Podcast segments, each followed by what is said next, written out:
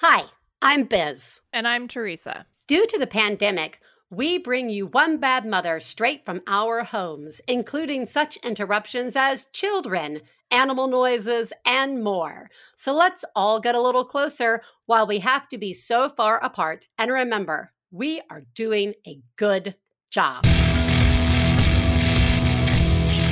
This week on One Bad Mother, Movie Moms. Plus, Biz is slipping. Drea Clark stops by to co host, and we talk to Chloe Cooney about her article, The Parents Are Not All Right. Woo! You did such a good job wooing, Drea. I feel like I maybe went a little more haunted mansion That- than than raw enthusiasm, but That- like the heart was there. Given the days that we are in, Haunted Mansion seems appropriate. Sure, sure. So, before I let everybody know what's happening, I want to do what we've been doing at the top of the shows since the virus started, and that is just to say what a wonderful job you guys are all doing out there. I cannot believe how long this is going, even though I know facts. And yet, and yet, I'm still amazed every day that Yeah. this is that this is life. And I just want to say, we want to say a big thank you to all the essential workers, everybody who is on the front lines, all the healthcare workers. You guys are amazing. And everybody who works in the healthcare industry so that many other healthcare workers can work data entry, procurement. I mean, like all of it. The chaplains who work at the hospitals. I mean, I, oh, oh, you guys, I really see you because many, many people can't get in to see their loved ones right now, and you guys are really a bridge. So I just want to give a special shout out there. Everyone at the grocery stores and at all the delivery services. And I know that in lots of places, businesses are going to start opening up with curbside pickup, etc. I really love you guys. I really appreciate and fucking teachers. Yeah. Fucking love you guys. what? Uh, yeah, I I'm with you. I'm also the good job and in this time I've been someone who's very much like constantly looking for silver linings or Yeah. my own moments of gratitude or like how can I spin this so that my head still stays as sunny as possible. And one of those things has been that the level that people have had to appreciate and value work that is not always recognized. And that also goes for speaking of your show the idea of caregivers in general. So there's such a long undervaluing of what caregiver work means Yes. and support at home and keeping families running and keeping households running and there has been something about the recognition of that in this time of how much of a burden and a weight that is and how much of an achievement it is Guess what? People have families. you right you know like sometimes people have them and uh, it's not invisible or hiding when you're not at your job now with all of that said a special shout out to theresa she has again there is a lot of attention she needs to be giving her family right now. And it's a lot. And we see you theresa. And you're doing a remarkable job. And i'll say it again. If i could come to hell with you i would if they would let me in with you. I mean they'll let me into hell. Do not get me wrong do not get that. I'm sure there's a tattoo somewhere that says that on my body. So, but we see you. You're you're doing such a good job. So, there's that. And now, Drea Clark. hello Thank you so much for joining us. Just to let everybody know who you are, you are a film producer, a film festival programmer, and a podcaster. That's kind of the most awesome collection of jobs. You co host Max Fun's Who Shot Ya, which is a movie podcast that isn't just straight white guys. What? i know Is that possible? And who knew Who knew? and Ticklish Business, which covers classic Hollywood films with a feminist viewpoint.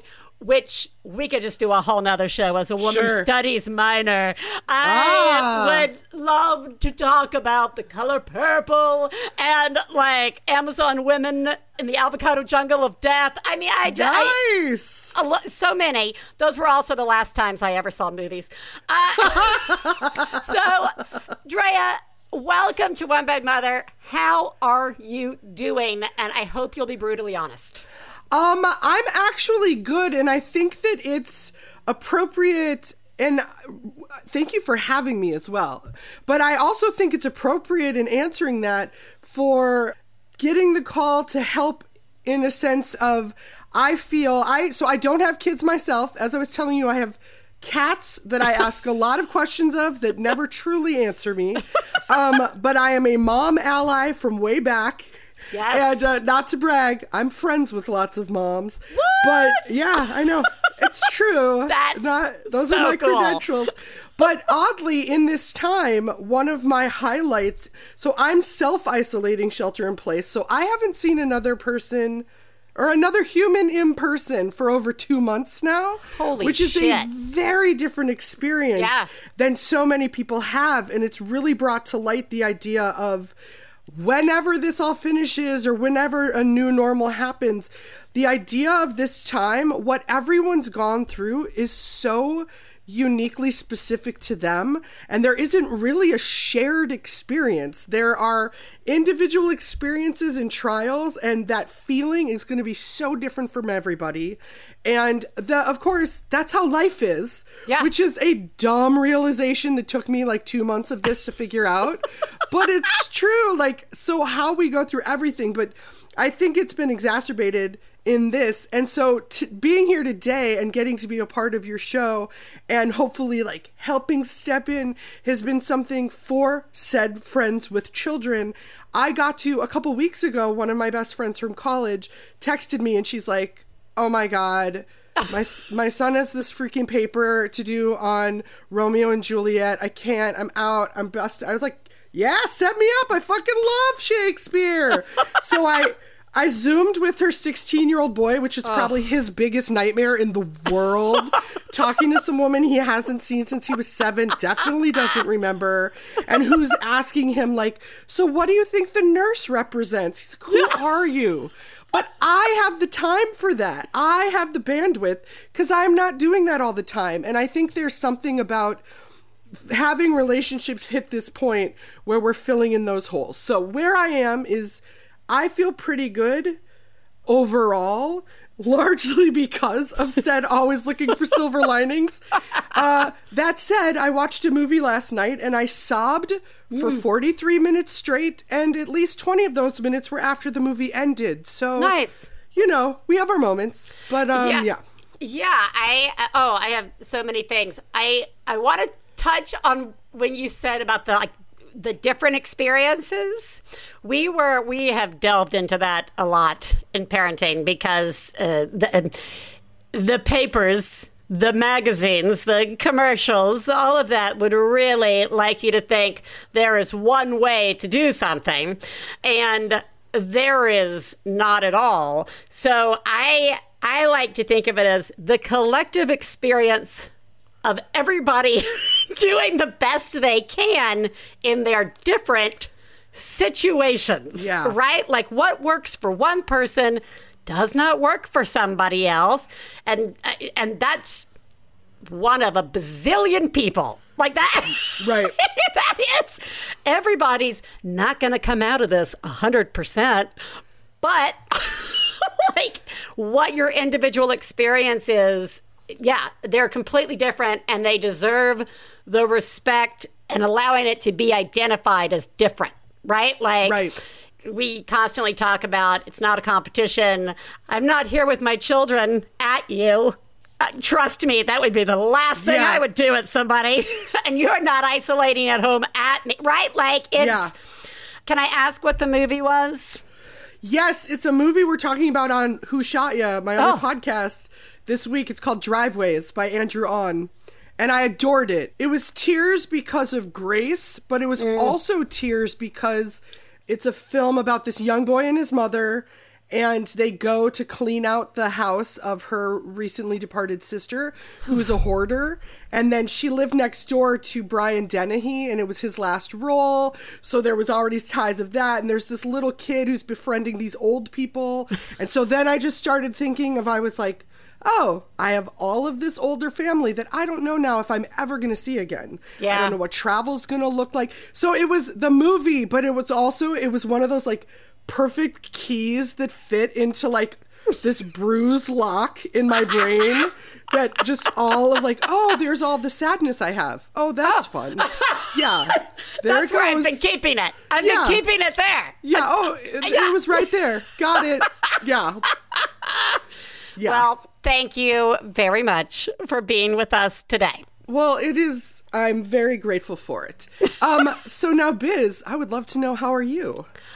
I'm physically here in the same place I've been. But I was going to say that what has been on my mind is the concept of the slippery slope. And we've spoken about it on the show. Like, you know, but if you say yes to your kid about one thing, they are going to forever ask for that. And now though my slippery slope is I I will be honest, I want so badly to see people. I want so badly to let my children see people, see their friends physically. And even with the like, okay, we'll be six feet apart, or maybe we can do it in the yard, or maybe like people can drive by and see each other it, my head then goes down the slippery slope of okay, but then what if somebody wants to use the bathroom? Also, hey, do you know what kids are? They hate following those kind of rules, Yes. right? Like, You know what um, kids love? Figuring it out exactly six feet between them and their friends. They love that. they that. love it. It's their favorite thing. Slippery slope, indeed. You're doing what Slippery. That's going to be my new cocktail, the slippery slope. delicious. Thank it'll you. have to. And- It'll have to be a single serving cocktail for yeah, yeah. safety purposes. Yeah. That's right. I mean, it just completely destroys you in that Yeah, yeah. one. but it's the slippery slope. There's probably a fire involved, and the pr- it, it could be. Get ready for this transition, guys. A lovely drink to have while watching a movie. oh. Please take a moment to remember if you're friends of the hosts of One Bad Mother, you should assume that when we talk about other moms, we're talking about you. If you are married to the host of One Bad Mother, we definitely are talking about you. Nothing we say constitutes professional parenting advice. Biz and Theresa's children are brilliant, lovely, and exceedingly extraordinary. Nothing said on this podcast about them implies otherwise. Drea, Yes. movies. A lot of things we could talk about with movies, but just like I am a parenting expert, I'm just going to say you're a movie expert, okay? We're just for the. For See, for I mean, these you- purposes, I Yeah. could be a movie expert in the same way you're a parenting expert. Exactly. That's we, fair. We're both yes. in it. Y- We are in it. Yeah. I want to take advantage of that, and I want to start. I I feel like I've always felt that movies portrayal of mothers has misled me greatly. Okay, it's like the Pottery Barn catalog of the child's room, where you're like, if I just Right. paint everything white, my children are going to be really well behaved. So, and and I feel like I also love apocalyptic movies. Like I love them. Sure. And I am great at surviving an apocalypse. My children are not behaving the way that children in apocalyptic movies behave, and that's upsetting. So, I guess I want to talk about to start off with this image of mothers. And if you say to me, movie with a mom in it, the first two things that come to my mind, which are horrible role models, is Mommy Dearest and the mother from the movie Sybil. Okay, those my are God. horrible. those are horri- horrible mothers. They're not great blueprints. You might as well throw in Piper Laurie from Carrie. Yeah, Piper Laurie there. from Carrie. Sure. Plug it up. Yep, I Yeah. definitely. Oh, or you could also put in if you're gonna like the the twist of um Shirley MacLaine's character in terms of endearment, which was but kind of split the difference because was sort of a nightmare human. Yeah. And like super codependent, over controlling. However, had this deep reservoir of love and affection. Yes. Which is perhaps harder to see in something like Mommy Dearest.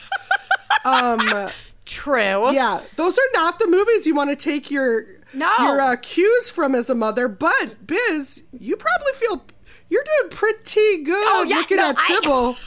You're like, my yeah, bar. The Sybil mom in particular. Yeah. I am doing great. like I in your face, Sybil, mom. Oh no! I'll take you with the purple crayon, lady. You know what? I, I will say to bridge off of that, I Yeah. find it almost more damaging in terms of that comparison you were talking about. The the moms in movies that are that it's effortless. Yeah. I think that is harder for a mom to palate or anyone than it is like if you're watching something and you're like, oh, you're horrible. Yeah. So clearly they're the bad guy. Yeah. But when you're watching someone and you're like, well, why is it? It's so easy. Like that's actually such a case in television. Yeah, almost more television than almost more than movies because movies require a certain level of conflict that doesn't always allow for the kind of Stepford mother. But there is something to be said of when you're looking at a fictional character where it's just like effortless is the word for it, right? They just oh, they know the right thing to say and they're supportive and like never tired. They Yeah. certainly never snap at their kids. Like They definitely have high heels on and Always. are dressed You know perfectly They- during the day. Yes. Oh, for sure. They have the energy to keep their stuff together, Ah. and they br- they dress the children before dinner, and then like whisk them out to give their father like nod or Yeah. whatever. I yeah. No, Whatever those- affection was shown. yeah, and I think that there's such a um that that era of those kinds of mothers, which was very much your sort of 1960s Yeah. um, melodrama and just family dramas in general. I do think once you hit the 70s, there's more complexity. Even in anything from as varied as like The Godfather to, you know, the Yeah, no, that the the women in The Godfather Oh. are fascinating. Mm.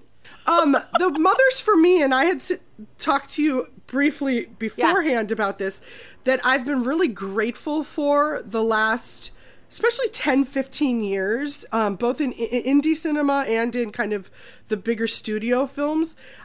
Obviously any character that has an authenticity and a Yes. well-roundedness is grateful or i'm grateful for but i love seeing mothers like that. And when we when we talked about this subject that um, Yep. oh the topic of mothers in movies the first mother that came to mind to me is actually a stepmother and she's my favorite stepmom in all of movies Allison Janney in the movie Juno Like, Yes. it's and Janney anyway, so who doesn't love her?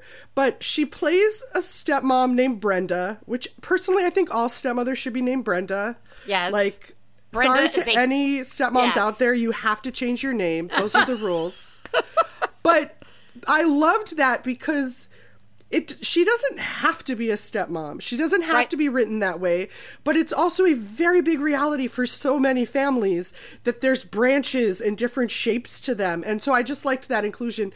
And she I'm also from Minnesota, which is where Diablo Cody lived a lot of her life, which is where a lot of her stories are based.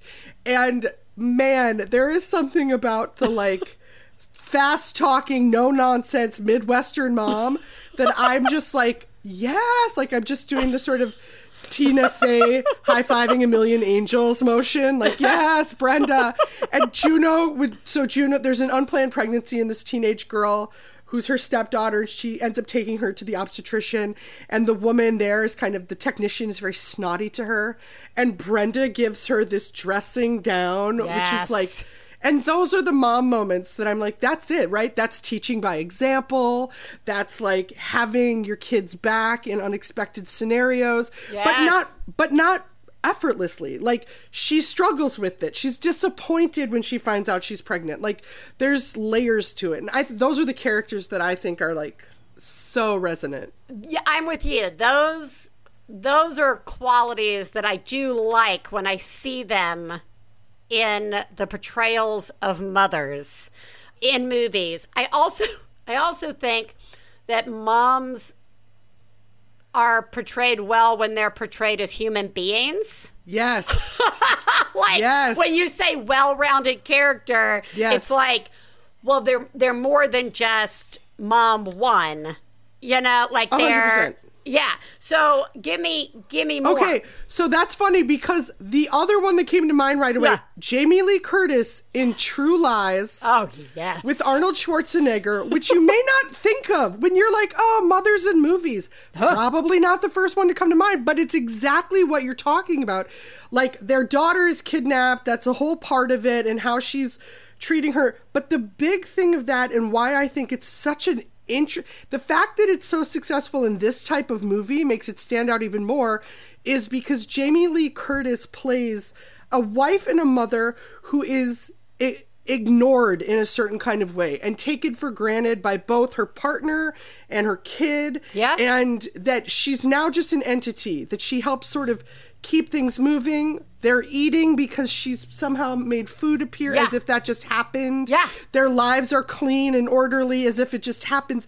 And she's bored and lacking anything. And so, of course, in True Lies, her husband is secretly uh, a spy and then sets up a whole thing and she goes on a spy adventure, which may not be an option for everybody. no, no. I But keep I- waiting. You keep waiting, but but what is an option is it also involves her entire family having to see her Yeah. in a way that they do not. Yes. You know that she is someone who wants adventure and she wants to be sexy and she wants to be recognized. And I think those are acutely um familiar f- feelings for a lot of women. Yeah, well, women. Right. let's let's just start off right there. But also, I think now I got to go back and rewatch that movie because it's everything you just described that Jamie Lee Curtis was going through. I think is a huge part of suddenly finding kids in your house for women. Like they, like you lose or you have taken from you any identity that you had before on some level, right? Like, Right. you know, comedian, eh, you're a mom, right? Like when you, even when you introduce yourself, you have to be like, I'm a mother, right? Like, I, like I, I used to could never even get those words out of my mouth because I it just felt like it deleted anything else I had done prior. And I've come to grips with lots of this, but like, but it's, the fact that I think there is a fantasy for many people who are mothers, as well as fathers who who are the primary caregivers of if it's the like this is it's a wonderful life. Like if you could only see, but but for everybody else to see, right? Yes. Like that's the flip. I see it. I see how great I am. I need everybody to acknowledge, and, and so like Jamie Lee Curtis is, wow, that is now my poster child for for this desire. Yeah, And thinking of the audience for a movie like True Lies. Yeah. I love it when there's movies that take in female consideration. One that's not um is adjacent to this, but Geena Davis in The Long Kiss Goodnight. That again, in terms of a film that is for a broader audience that has an action element, Geena Davis plays what seems to be a stay at home mother who is like super wrapped up in her kid and then all of a sudden realizes like oh no she's actually an assassin named charlie baltimore who has amnesia and is on the run and she's a badass and she can do all she has all these knife skills. And she was like oh i guess i was a chef in my previous life. And like no you were an assassin. But the whole thing of it is like this connection she's made to this child. And Yeah. and again anyway so i love a good movie that can package motherhood in an unexpected way Now, one of my favorite movies to discuss from a feminist perspective is Alien. I was just gonna bring that up. And I I cannot believe I have never thought of it from a I mean, I've always thought about like the alien mother versus the like, you know, Geena Yeah. Davis, but I'm thinking of Sigourney alien Weaver. 2 where they find Newt. They find uh, the little girl in Alien 2 and like she takes on this motherhood role. Yeah. I. I wrote a paper back in college about motherhood in Alien with the Ripley character, which is Sigourney Weaver's, and in the Terminator franchise, which Yeah. is Sarah Connor, um, and the idea of these strengths of motherhood that are often sort of the assumptions that it just Yeah. comes with the role, like you have a kid and therefore you're immediately completely protective and immediately like oh n- n- any sacrificial like all of these things that come into play and then put into these sort of sci-fi action films which i think is fascinating and i actually one of the i will put in a small plug for the the most recent terminator dark fate Oh, how is it? Is it what? good? I, I- want to see it. I dug it. I dug it because Sarah Connor comes back and she's uh, in her 60s now. It's Linda Hamilton, total Yeah. smoke show still. Mackenzie Davis plays a younger, kind of hybrid uh, Terminator human. Okay. And then there's a young, oh, I forgot her, this amazing young um, Latina actress. Like in her twenties, that's young Yeah. for me, not like a child. Right, yeah. but um, who's who's ultimately the hero? But one of the things they talk about is Sarah as a mother, as all of these things of built into the Terminator franchise. Sarah Connor had value only because she gave birth to the boy that would become the Right. man that would lead the rebellion, and Dark Fate kind of twists that and. In, Oh, in, did did people just hate it because of that? Did they I just am like? yes. It, I am convinced that it- did okay, but it didn't do great, and I do think it's because they put like the women first in the marketing. Yeah, I'm sure. No, Um, I'm, I'm sure. but it had a really thoughtful takeaway. I I love it. It I can't- your fancy, yeah. I'll watch that because I my favorite movies are movies in which people beat the shit out of each other, like Oh, yeah. for justified reasons. Usually, justified reasons make me the most happy, but occasionally, I'll just watch something where people are beating the crap out of each Okay. other. So, hence True Lies. But now I'm going to need to go watch the new Terminator movie. Dark Fate, yeah. Dark Fate. I'm way into that.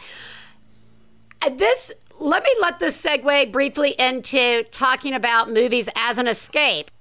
You know, I know a lot of people. My husband is a huge movie watcher. I used to be a very big movie watcher, and then I just got too tired to stay up late. but I know that movies definitely offer an escape for him, especially right now. Talk to me a little bit about, you know, your thoughts on movies as a form of escape, especially right now.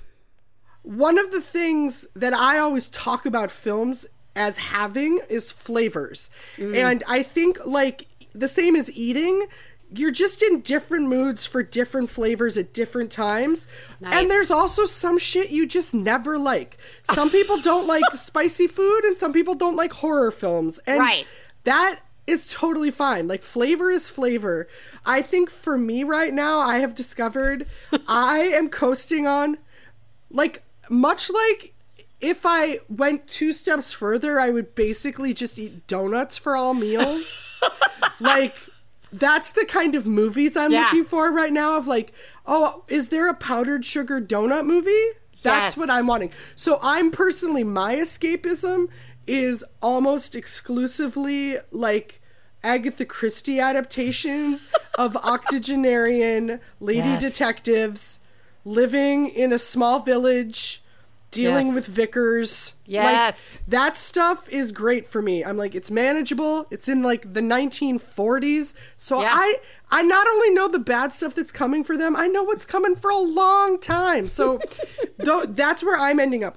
I think the other thing that's become key at this point with us all at home and with people looking at both like for you if you're if you're thinking of viewing as oh I have an hour to myself Yeah. somewhere so I want to watch something or I think we're viewing things as a family differently Yeah. and I think that your people's time with screens and people's time watching has had to sort of change and shift with all this going on and I've always looked at movies as being a social entity and entertainment rather than just a, you know it seems like they're quiet and it seems like it's an individual thing but i look at them as it's both the movie that you're sharing but then also what conversations are you having afterwards? What callbacks? What ongoing jokes does that set off with you and your family whoever you've watched something with? So those are the things that i think a lot of people and a lot of my like i said my mom friends are berating themselves right now of oh, we're watching so much stuff. And Yeah. to me, I'm like, no, that's that's a okay. Well, like a like a family bonding experience with it. Yeah. I yeah, I you know what? That's really interesting. I will say that movies, my relationship with movies has but for the most part been in a movie theater and the bonding even though I don't know the people in the theater, there are many movies that when I recall the movie, I'm also recalling the experience of the movie like ar- Yeah. the people watching it around me. Uh, opening night of Jurassic Park was that. Star Trek, you know, pretty much any original Star. Wait, you know, when Spock died, holy shit, that was a. Uh-huh. But like, I remember my father and I coming to visit Los Angeles. He was coming out for a work trip, and at the time we were living in Alabama, and we go to like the Chinese theater in Hollywood. We go in, and to be honest, I don't remember what movie we were going to see. But the lights go down and the trailers start to play, and it's pitch black dark, you know, all the lights out, and then you hear dun dun,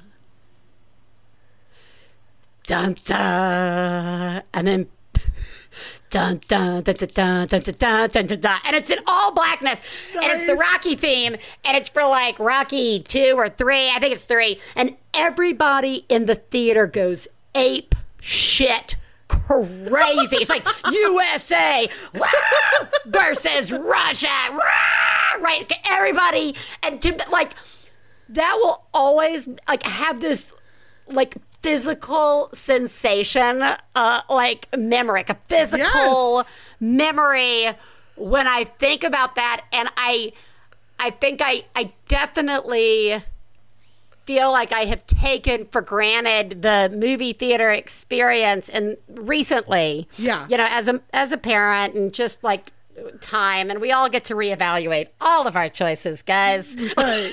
right during this time together and apart yeah I, I i see that i think that that's something that could be very interesting to see where we come out Yeah. in terms of how we are experiencing movies and how our kids are, are experiencing them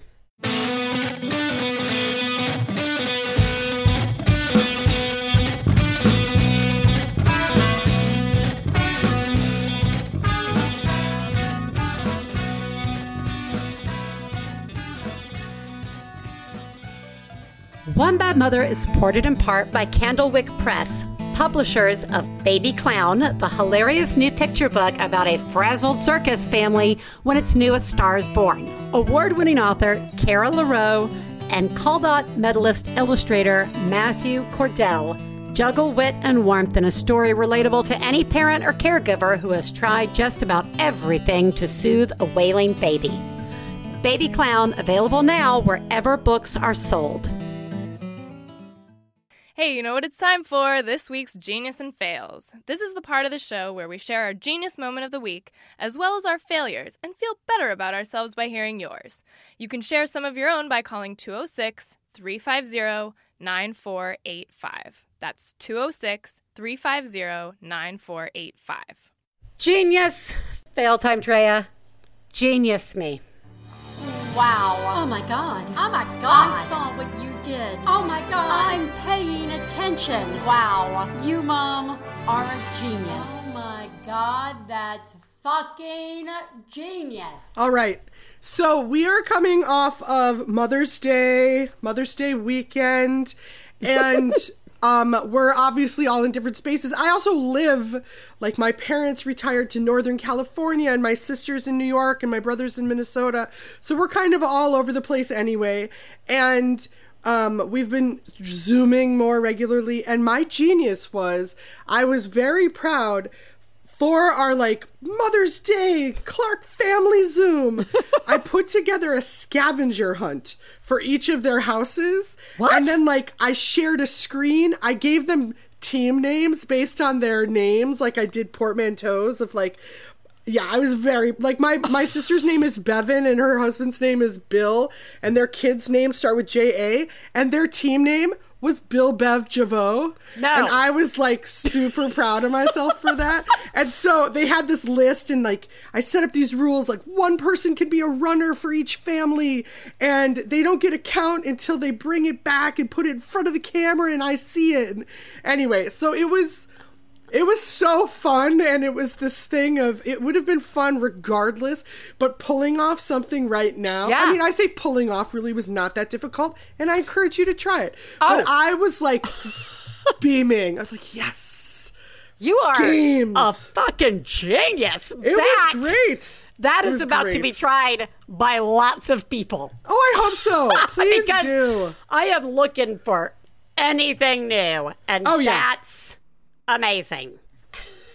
I'm so torn uh, sometimes on what I want to share, but I think I am going. To, my genius is that I married well. I married somebody who likes to bake. And again, years of working through resentment of, oh, you just get to spend your time baking while been trying to.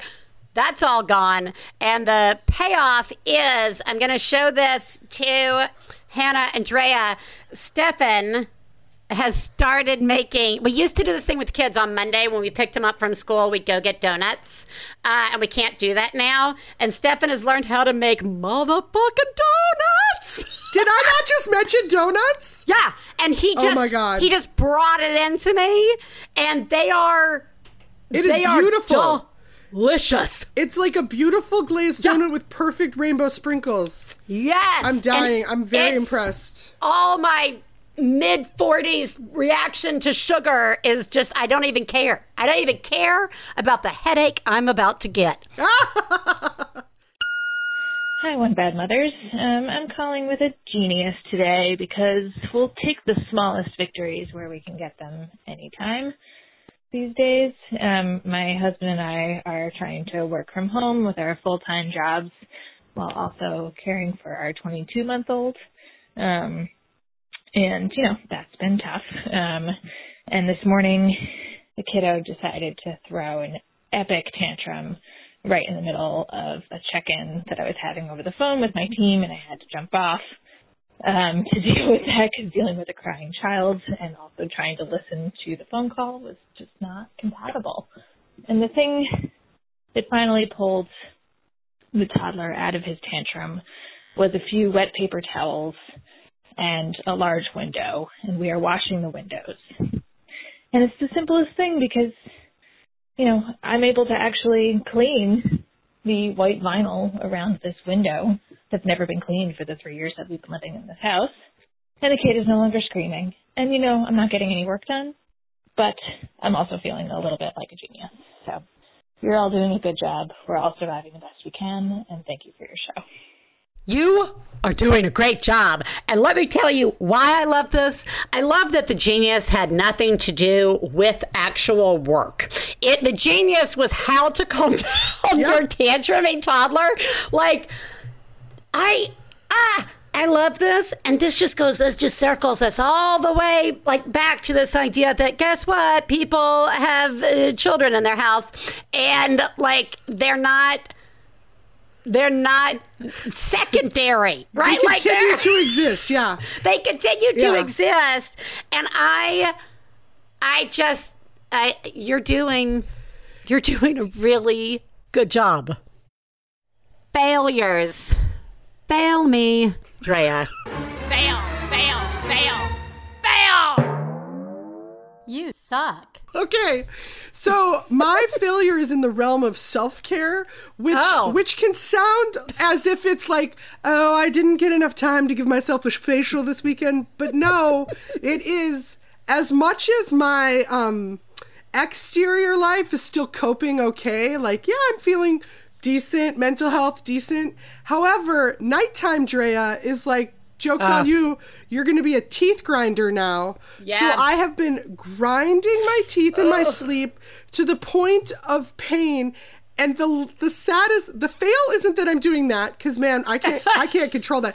It's that over a week ago I bought a mouth guard to mm. try and remedy this. Yeah. But I have not yet unwrapped it because you have to like boil it Oh, and do yeah. a whole thing to like set your teeth in it. So every couple days I wake up with my jaw hurting and I'm like, you dumbass, put your freaking mouth guard together and sleep in it. Like that's my fail. It's so stupid. Yeah, you are doing a horrible job taking care of yourself. Good. So Thank we all see you. We Good. all. yep. I, in one of these like bursts of, I have to reconnect with people, I have been talking to many people about the fact that I had recently bought and downloaded uh, You Don't Know Jack and a few of the other games. I, in the 90s, uh, or maybe early 2000, I don't know, however old I am, I used to play a lot of this sassy sassy irreverent trivia game. You don't know jack. And i thought this will be great. Yes you can play this with multiple people. I did all this research. This i'm gonna i'm gonna i'm even gonna tell my school about it. We do this for like an event. Stefan and I sat down to play it, just the two of us, uh, over the weekend, and and Stefan was like, "Well, how do people do this if they can't see the screen? Because what you do is you you see the screen where the questions come up, and then you go to like you don't know jack.com or TV or whatever, On and your then that's your Yeah. your phone on your phone, and your all you see there are the answers, like as the ABC choices that you get to pick from. And that's when it hit me. Oh, this is unshareable unless I like Zoom, screen share. I, in my mind, it was the kind of thing where if I gave you the code, you would just go to your computer and you'd be able to see it too. And it's not. And I spent money on that. And uh, like I've told lots of people, I'm ready to share this thing with you guys. And I'm like, oh, it's just going to be a lot of fucking extra work to share it. So uh, expectations crushed. Hi, this is a fail. I was trying to make my life easier, and I remembered that there were two more plastic plates in the back of the cabinet from when my oldest was little. So I pulled them out, and now the only thing that my three year old and two year old will eat off of are the Cars plate and the Toy Story 3 plate. Three meals a day, and if we give them a different plate, they demand the Cars plate and the Toy Story plate. So I suck and I'm doing a terrible job. I should definitely not try to make my life easier. You clearly have listened to the show because the fail is trying to make your life easier. That's we've proven that time and time again. Also, Drea, you might not know this, but two and three year olds are kind of difficult. Yes. And this woman has one of both Yes. in her home. So nothing is easy uh, right now, and you are doing a horrible job just trying to make things fun. You can't have fun. You are the greatest mom I've ever known. I love you, I love you. When I have a problem, phone. I love you, I love you. One Bad Mother is supported in part by Care.com. As the world's largest online destination for finding and managing family care, Care.com helps millions of families find high quality care for their children, aging loved ones, homes, and pets. I need help now that school is closed. Did you know you could find a tutor to help your child continue to learn from home? Well, you can. With tools and information to guide families through the hiring process, reviews, background checks, Care.com provides a platform for finding all kinds of family care services, from childcare to senior care errands, housekeeping, and pet care. Care.com can even help you with all your household employer obligations, including payroll and taxes with Care.com Home Pay. To save 30% off a Care.com premium membership, visit Care.com slash badmother or use promo code BADMOTHER.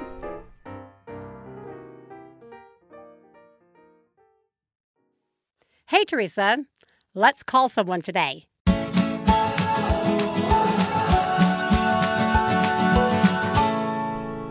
This week we are talking to Chloe Cooney, who is an advocate and writer focused on expanding access to sexual and reproductive health and rights in the United States and around the world. She lives in Washington, D.C. with her wife and son. Welcome, Chloe. Thank you. It's great to be here. It is nice to have you here. And I just, you know, spoiler alert, gave away the answer to the first question we like to ask all our guests, but maybe maybe something's changed. Who lives in your house? Yeah, so um, I'm bunkered down here with my wife and my five year old son, and whatever character is or characters are making up the, the day in our house. So we've got stuffed animals and Legos and they're on any given day a really active participant. So So, did you say 5 years old? five, yeah, he's a five year old. Oh yeah, there there's a lot of people that that are created. Yeah, humans, stuffed animal, all of it. Yeah. Oh yeah, mm-hmm. yeah. So here's something we've been asking guests recently. Given given the current situation in the world, how how are you? You know, I mean, I feel like I'm answering this on a minute by minute Yeah. basis. So, um, permission to change uh, answer in 30 minutes. but I'm okay right now. Uh, we just, we, I, you're, I'm on East Coast time, so we just did dinner with my son, who had a high. We do highs and lows. He had a high Yeah. today, so I feel not like the worst parent in the world. Yeah, no, that's a great way to re- like like the weather. It was a nice day. Yeah, it's. was It, I mean, not that I go outside these Right. days, right? Yeah. but it's sunny. Um, yeah, so I'm I'm okay. I you know it's Monday, which is always like the day you you you sort of I'm already really behind this week, but my son you know was okay at dinner and we all had dinner together, so that's a a win, I would say. Yeah. No, that's a win. You got to take the wins. Yeah, exactly. You can. My other Um, win is that he is in his PJs all day, but it's not the same as yesterday. Ooh, uh, that is very Yeah, good. as long as we're not doing PJs the same PJs for two days in a row, I feel victorious. Chloe, we have had you here because you wrote uh, pretty much a spot on article that came out really at the beginning of all of the sheltering in place.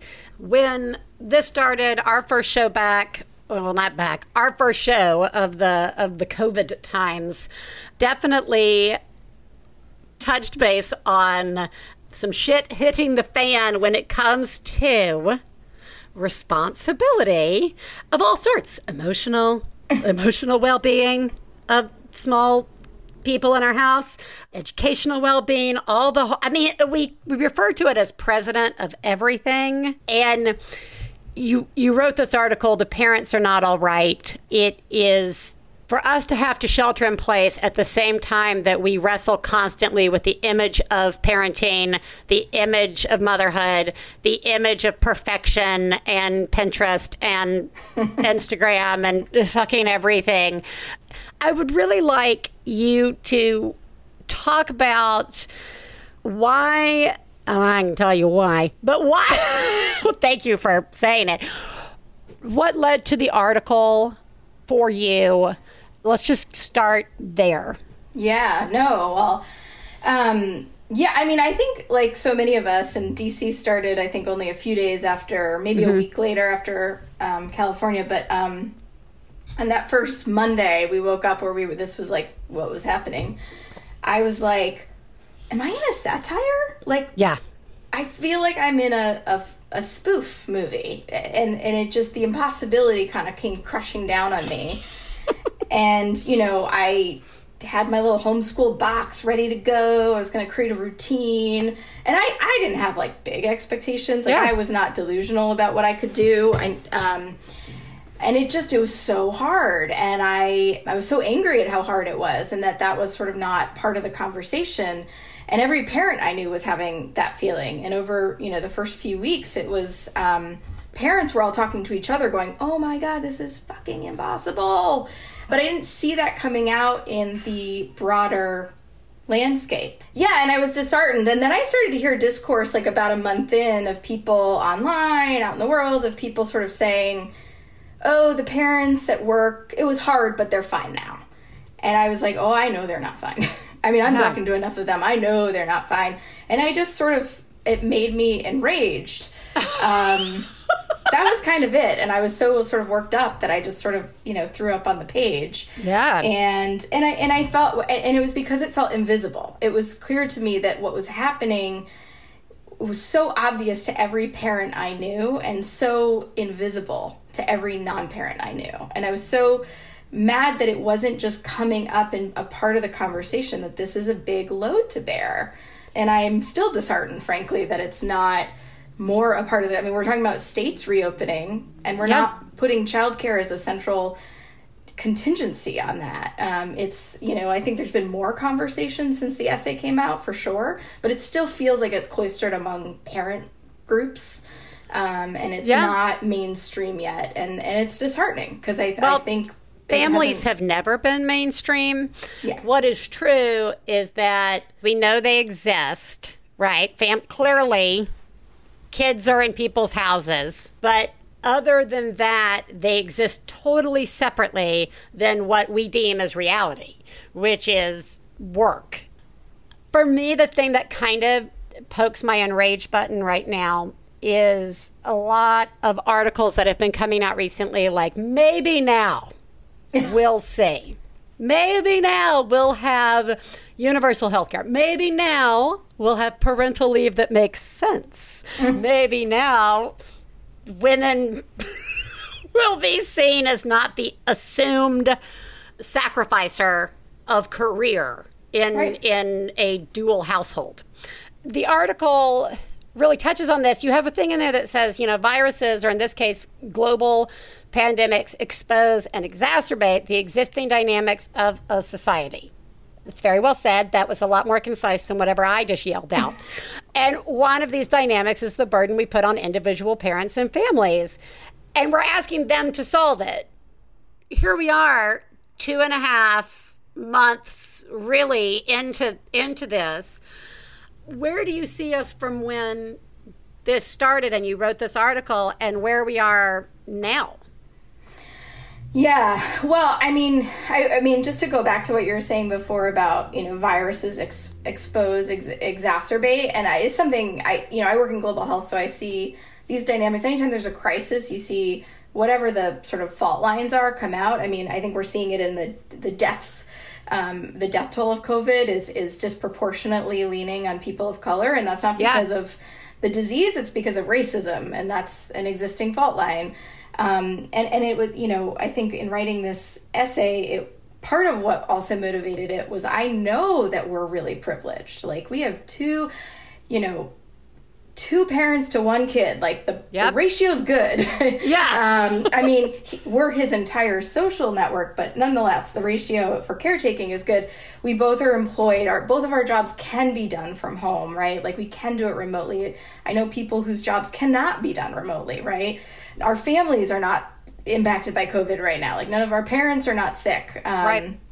so all of the above, you know, we and yet it still felt so hard and I knew it's that much worse for folks who don't have the same opportunities and resources that my family does.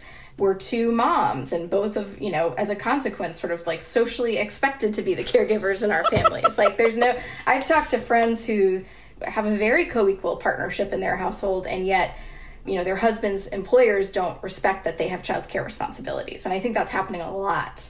Um, i think it's also probably harder in some cases for men in workplaces to you know speak up and raise their hand Yeah. and say i can't do it.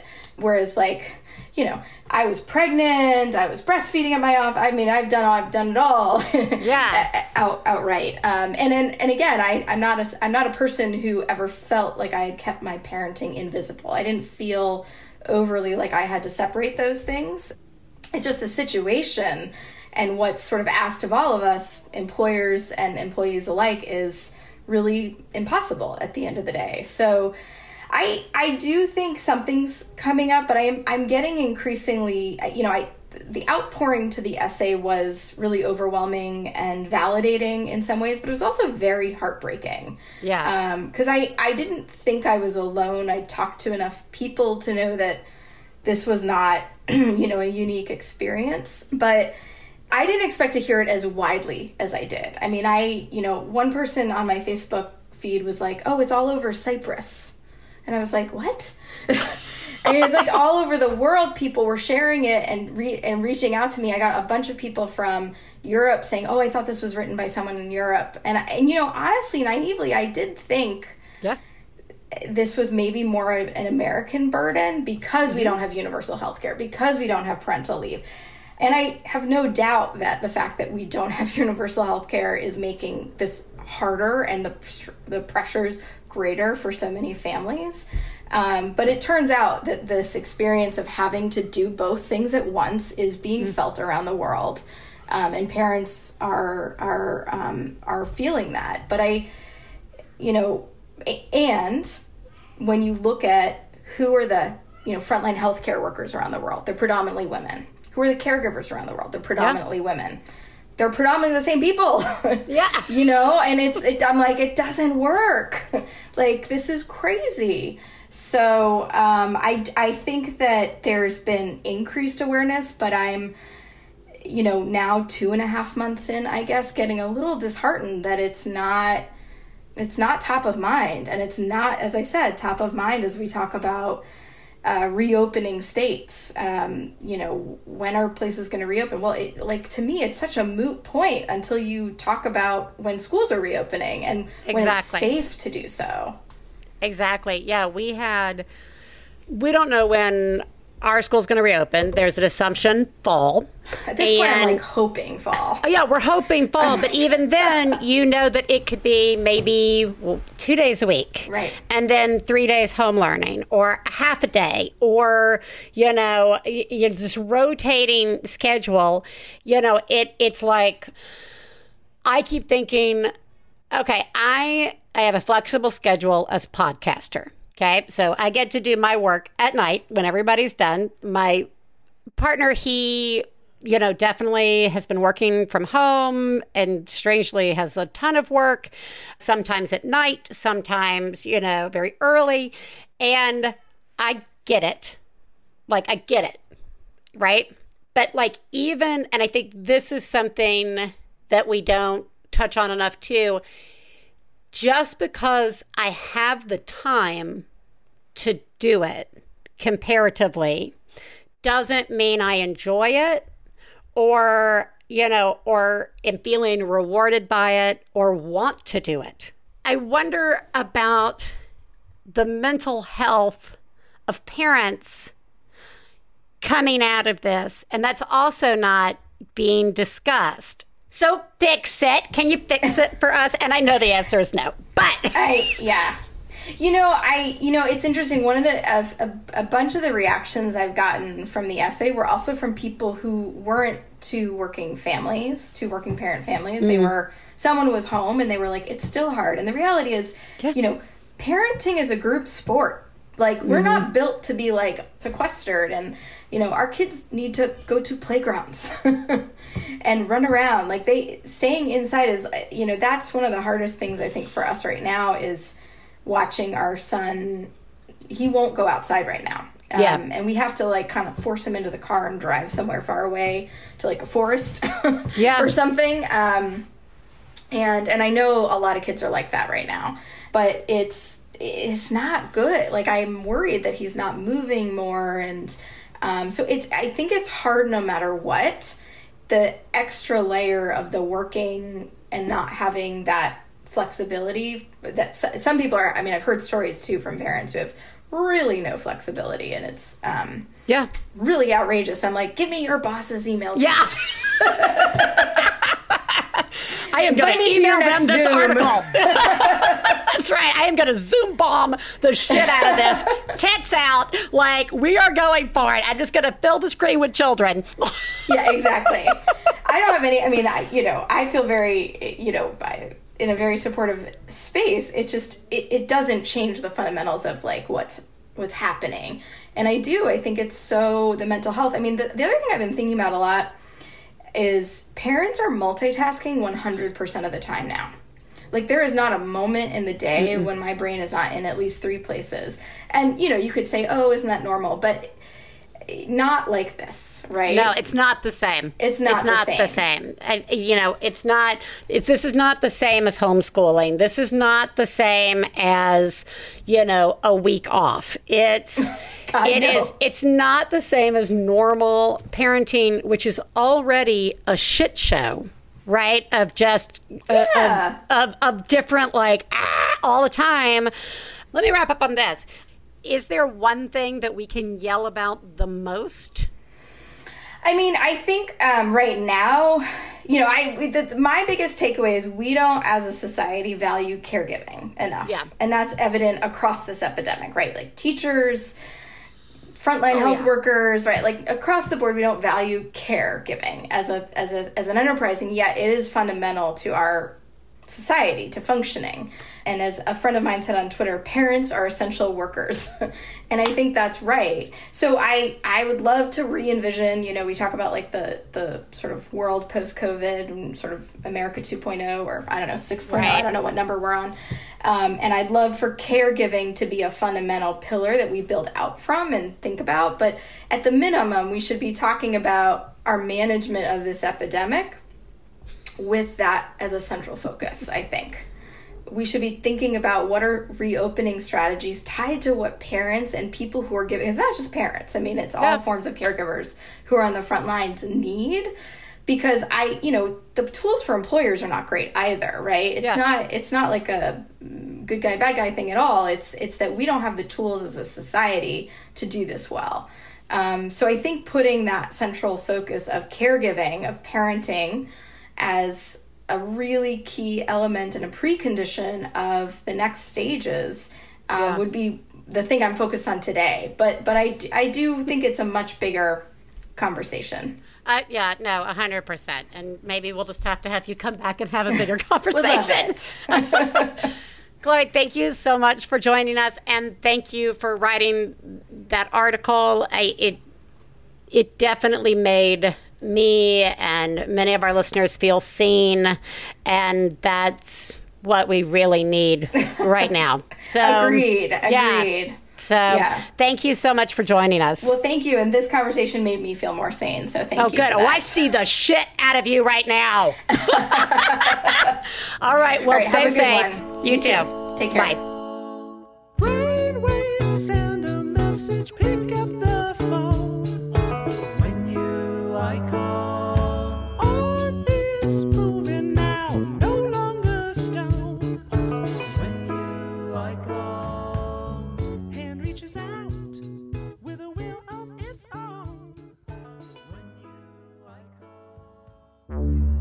Strange planets, curious technology, and a fantastic vision of the distant future. Featuring Martin Starr, So we're going on day 14. Shuttle still hasn't come. Aparna Nancherla, The security system provides you with emotional security. You do the rest. Echo Kellum, Can you disconnect me or not? Hari Kondabolu. I'm staying. From Hitchhiker's Guide to the Galaxy, Geoffrey McGivern. Could you play Cyndi Lauper's Girls Just Want to Have Fun? It's The Outer Reach. Stories from Beyond. Now available for free at MaximumFun.org or anywhere you listen.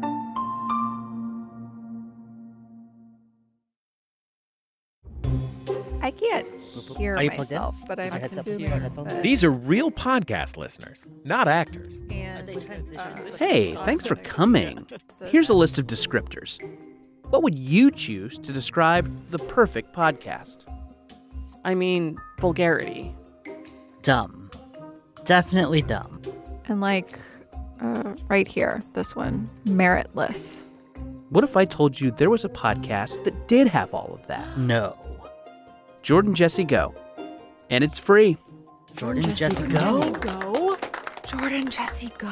Jordan Jesse Go, a real podcast.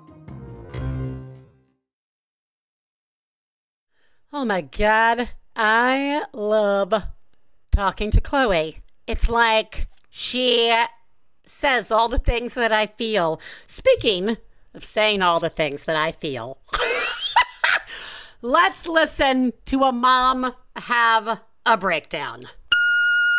I'm just calling to rant. I'm on week four of homeschooling, and I have a seven year old, a five year old, and a three year old, and a husband who is an essential worker. So he's out working. Nothing too crazy with the front lines, but I tried so hard today. I tried to make fucking slime with them. It was a disaster. Everyone screamed and cried and it stuck everywhere. Okay, fine. They watched some TV, they did some learning things, I snuggled them, I read them books. Now I'm trying to do art projects with them and everyone is fucking mad about it. So I suggested we take a break. And they can't take a break. They can't let it go. And my seven year old's following me around asking me to help him. I said I tried. He was like, when did you try? When did you try? And I said, I tried when I fucking did the art project with you. I've never done this before. I just tried. I need a break. And here comes a five year old. Thanks. You're doing a good job. Okay. First of all, you are doing a really good job. One of my favorite parts, it's weird to say I have a favorite part about uh, moms having breakdowns, but the, it, one of my favorite parts was where you just started right at the beginning. I tried really hard today. And I could, I could, this might have to be a topic for a future show. I tried really hard today. And that's what we're all trying to do is just like try really hard because everybody's like be present be present in the day. It's just like one step. And so you are and you're rewarded with screaming and crying. And this this goes right to the heart of the fallacy of like fucking Instagram and Facebook and Pottery Barn catalogs and some of those movies and TV shows. You only see the perfect cookies after they're done being made. No one posts pictures of the kids crying during the science experiment with the balloon and the shaving cream. No one sees the like 30 minutes it takes to set that shit up for the five minutes of like art uh, that still gets met with like resentment and anger. And then the like hour of having to clean all that shit back up. Like it's it's and there's and i think i think if i may uh being home all the time and being responsible for the emotional, educational, and many other old uh, well beings of these little people in our house is when they start screaming and yelling during the fun thing that you planned, you really can feel kicked in the boob right? Like you can just kicked whatever whatever part of your body you don't want to be kicked in. I've recently been kicked a lot in the boob by ellis and he is just way too big to be crawling on me but there we go. Regression is fun. Uh maybe in the nuts maybe in the knee maybe just right in the face. That's a good play. You're getting kicked there uh, and uh, yeah like how are you supposed to walk away from that? I Yeah. I this is so hard because I hear this and again, as um, a mom ally and not a mom, I am also someone who um I'm a daughter. I don't know if I, Yeah. I if I included that in my bio. I I'm gonna assume. Oh, sure, that- sure. but I have these very acute memories of my mother, especially when it became a nightmare preteen teenager Yeah. that the most regular thing she would say when she was disappointed or upset with me was saying how I was ungrateful. And I Yeah. think that that is something that parents feel so acutely. And I hear her and the idea of putting this whole thing together. I'm already like, "Oh, you just did 15 more things than I did today. You made Yeah. slime. I don't even know what that entails, let alone googling it and getting the crap for it and setting up dealing with three humans? No, forget Yeah. it. But that that you're met with um when did you try? Oh Yeah. no. And then this all cycles back to some sort of guilt that I haven't been doing enough in letting my children figure things out on their own. So again, full Mm. Fun. circle. You are doing a really good job. Such a good job. Drea, what have we learned today? We have learned that uh, to find the most realistic versions of motherhood, find it in action movies. An unexpected lear- education for us. Yes. yeah, yeah, I think uh, that and treat mothers like uh, the individuals and selves and fully developed people that they are or once were. Yes. yes, yes, they contain multitudes. I also think the power of recognizing a character going through a struggle you relate to is not a small one. I think the idea of seeing yourself in a story is huge. And Yes. I think uh, forgiving yourself for embracing stories through the screen is Yes. key.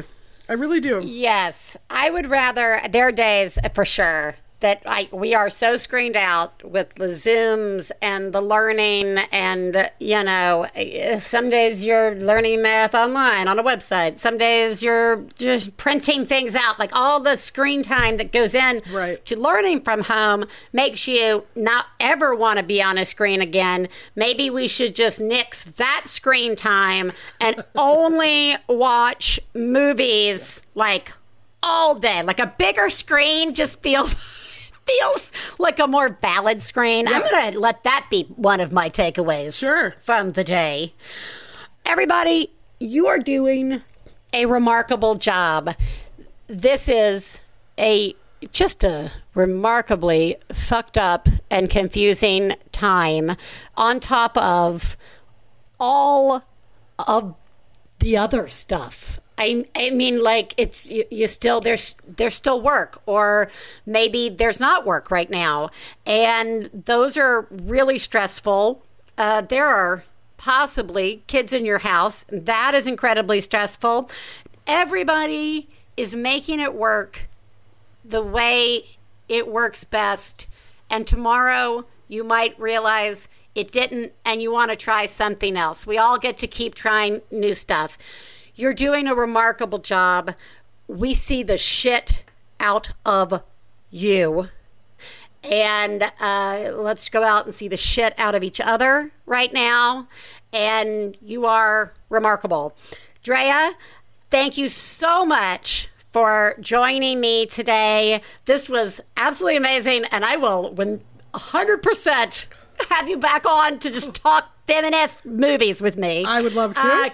Because that could just be a lot of fun. And we all need to not, to like have something else to focus on. And me on a soapbox is a lot of fun. Uh, and everybody should go check out Who Shot Ya. Thank you also for being an ally. And you are doing you are doing a very good job. Thank you, Biz. I had so much fun here. Um, I got to talk about helping my friend's kid with Romeo and Juliet, which is all I've really wanted to talk about for weeks now. And it's no one else has asked. So this was a great thing for me. I would like to say I love this show. I love the energy of it. I love all moms swearing in their heads, cursing their hearts out as they stare at a small, angry child dealing with their slime. So, good job to them. Great job to you, Biz. You're keeping it going. You're We're here. doing it. You're getting We're it doing done it. day by day, one day, at a time. That's right. And we're going to do it again next week, guys. Come hell or high water. We will talk to you next week. Bye.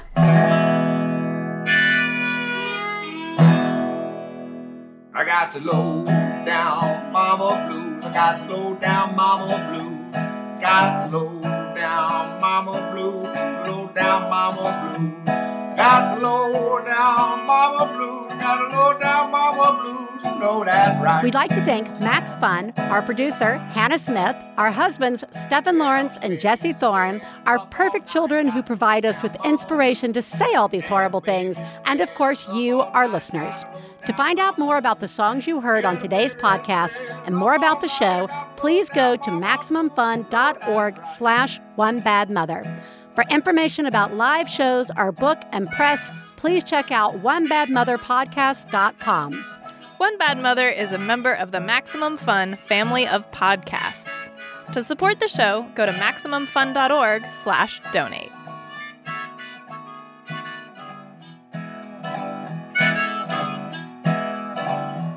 Well, daddy, baby, bustin' right, got low down mama blues. Oh, said daddy, baby, bustin' right. MaximumFun.org. Comedy and culture. Artist owned. Audience supported.